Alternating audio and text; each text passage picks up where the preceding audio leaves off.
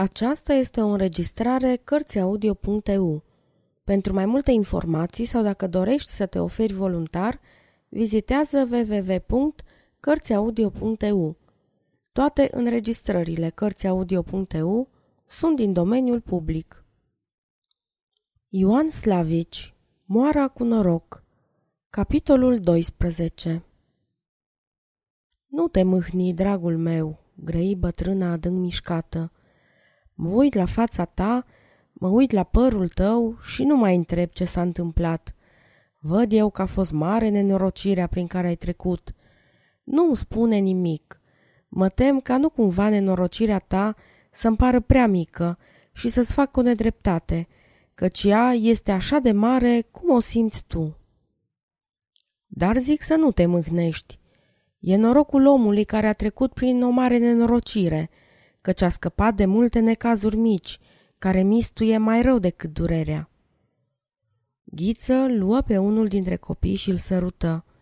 Sărmanilor mei copii, zise el, voi nu mai aveți, cum avuseseră părinții voștri, un tată om cinstit.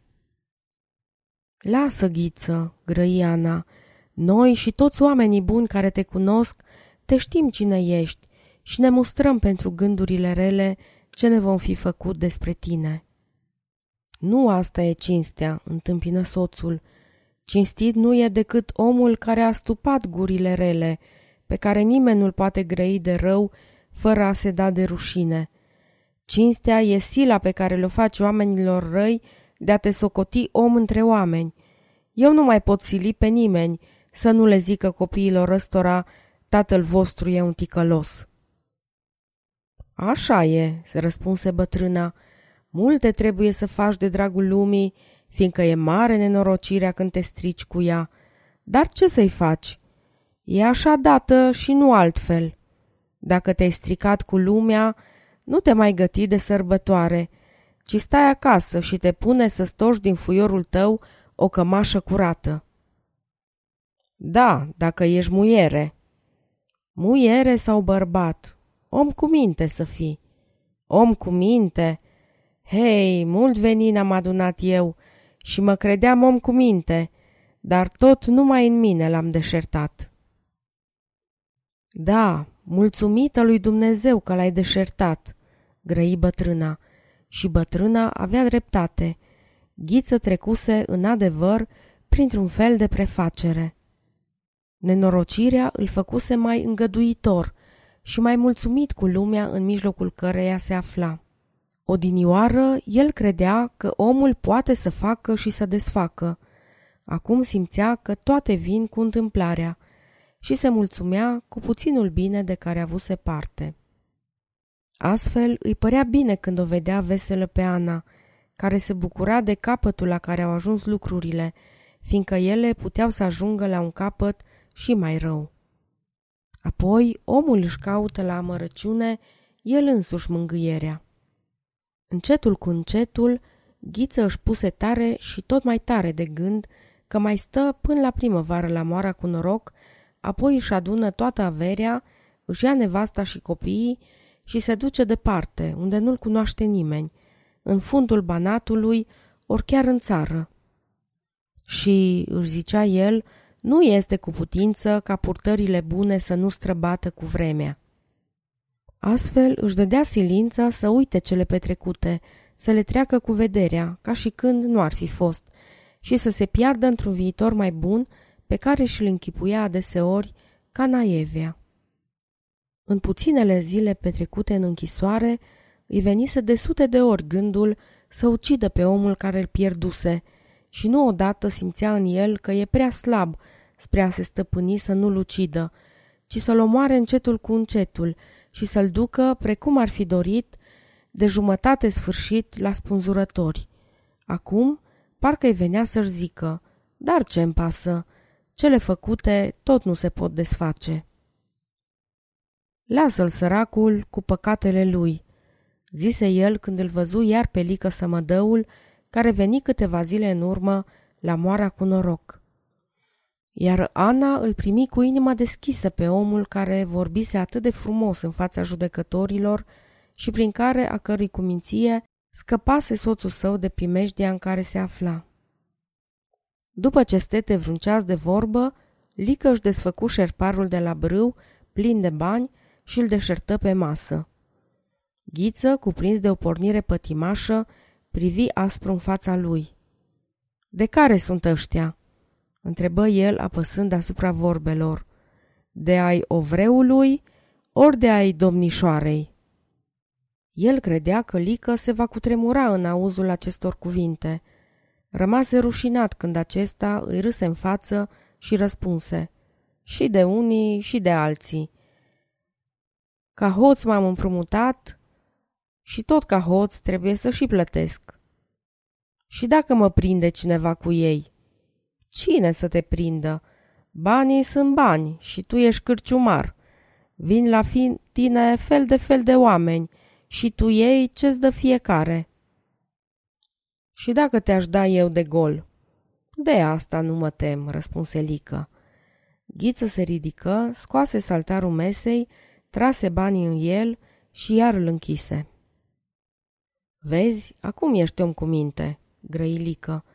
De ce folos ți-ar fi fost dacă îi spuneai judecătorului ceea ce poate că nici el nu dorea să-i spui? Peste mintea mea tot nu trece niciunul cu mintea lui, nici tu, nici altul. Lasă-i, șadă la răcoare dacă sunt proști. Credeau proștii că eu îmi pun credința în niște oameni pe care nu-i țin destul de strâns legați și că mă vor păgubi pe mine dacă se vor duce cu răut ca să ia vreo sută de poși din turma mea. Acum nu o să mai ia niciunul. Ghiță suspină odată. Era uimit de acest om atât de ager în răutatea sa și se simțea ușurat când află că în nedreptatea legilor e o aspră ceartă dumnezeiască. Dar cu femeia aceea ce ai avut?" întrebă el. Ceea ce am cu tine," răspunse Lică rece. Am prins-o că are slăbiciune de aur și de pietre scumpe și am pus-o să vândă, ceea ce putea să facă fără de a cădea la bănuială. Dar muierea tot muiere rămâne. Era să mă dea de gol, căci n-a avut inima să vândă un lanț care îi plăcea, precum se vede afară din seamăn. Și pentru asta tu ai stins patru suflete, grăi ghiță îngrozit. Tu nu ești omlică, ci diavol. O simți acum? grăi să mă dăul mulțumit. Ar fi trebuit să o simți mai de mult și să înțelegi că eu atât de mult mă tem de cearta legilor, încât frica îmi deschide mințile și luminează calea pe care umblu. E nebun acela care îmi zice ca tine că are să mă dea la furci, pentru că mă face să bag mai bine de seamă. Înțelegi tu acum că acela care ține cu mine nu are să se teamă de nimic, iar acela care vrea să mă doboare trebuie să stea mereu cuprins de îngrijire, pentru că de ar fi mai nevinovat decât copilul de trei zile, tot îi frâng în cele din urmă gâtul. Tu ești om cinstit, Ghiță, și am făcut din tine om vinovat. Acum pot să merg lezne și mai departe și să te duc eu la furcile cu care mă sperii tu pe mine. Pentru ce, Lică, pentru ce?" strigă cârciumarul cuprins de spaimă. Nu zic că te duc," răspunse Lică domol. Acum nu-mi vine la socoteală. Am trebuință de un om ca tine. Zic numai că te pot duce dacă îmi stai în cale." Plec mâine de aici și îmi dă pace." Acum nu te lasă pleci. Ai stat până acum din încăpățânare. Trebuie să stai de aici înainte de frică. N-am muncit eu degeaba. Acum tremuri înaintea mea ca frunza de mesteacă. Acum vreau să stai aici. Ce vrei cu mine? Ce vreau? grăi Lică râzând. Ghiță. Mulți oameni au pierit la cârciuma asta și li s-a găsit urma cale de două poște de aici. De când ești tu aici, n-a murit încă niciunul. Mă înțelegi? Ghiță se ridică și îl privi cu dispreț. Și câtă vreme stau eu aici, n-are să moară niciunul, afară poate de mine, zise el hotărât. Lică iar se rânji la el. Vorbești ca fetele mari mai înainte de a fi gustat dulceața păcatului, zise apoi așezat. Poate că și eu am vorbit odată așa, nu țin minte. Știu numai că mă aflam în strâmtorare când am ucis pe cel din tâi om. Îmi pieriseră niște poși din turmă și mi-era rușine să spui că au pierit și n-aveam bani să cumpăr alții în locul lor.